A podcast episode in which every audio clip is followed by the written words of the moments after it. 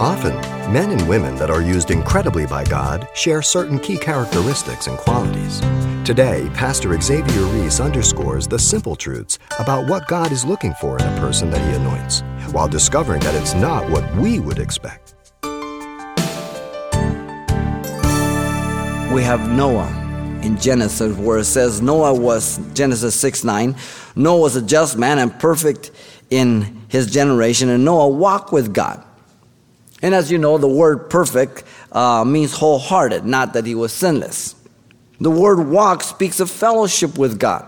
So here you have a man who has a relationship walking with God when the whole world is not.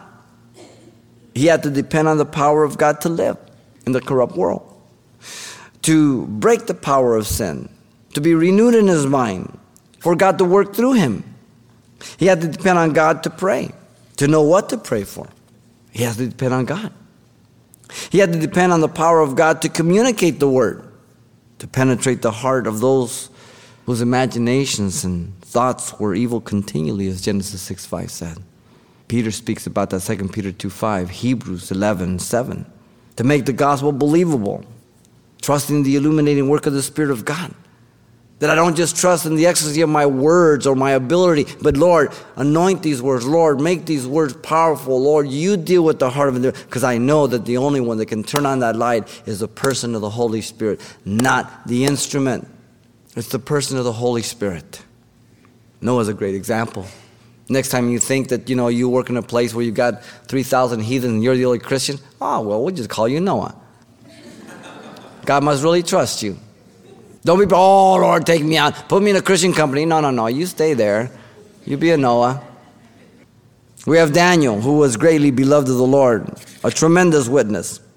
He had to depend upon God and his power to live. He purposed in his heart not to defile himself with the king's meat in Daniel 1 8. Young man, 14, 15, 16, away from home. I know you know what young men do when they get to be away from home and they have no supervision. Bad enough when they do have supervision, let alone when they don't have supervision. God gave him favor before the king, as you know. He had to depend upon God to pray for boldness as he went before the king, as he gave the interpretation of the dream in chapter 2, verse 16. He told Nebuchadnezzar it was God, not he, who had revealed the dream to him and gave the glory to God as he later on gained his sanity, as you know. What a witness, Daniel. The proclamation of Daniel from within the lion's den. May the king live forever. God has protected me and shut the lion's mouth. what a witness of his innocence in chapter 6. A lifestyle, not a religious thing we do on Sunday, a lifestyle, a witness. I must be ever learning from the personal examples of the Bible, willing for God to direct me, to give me that special word for that day, for that moment, for that task. You've been listening to Simple Truths with Pastor Xavier Reese, a daily devotional of the enriching and precious truths found in God's Word. We appreciate you listening each weekday at this time, but you can hear this program again by following the radio listings link at calvarychapelpasadena.com. For more on the other ministries at Calvary Chapel Pasadena, visit our website. There you'll find information about weekly events, Pastor Xavier's messages, even online booklets in English and Spanish.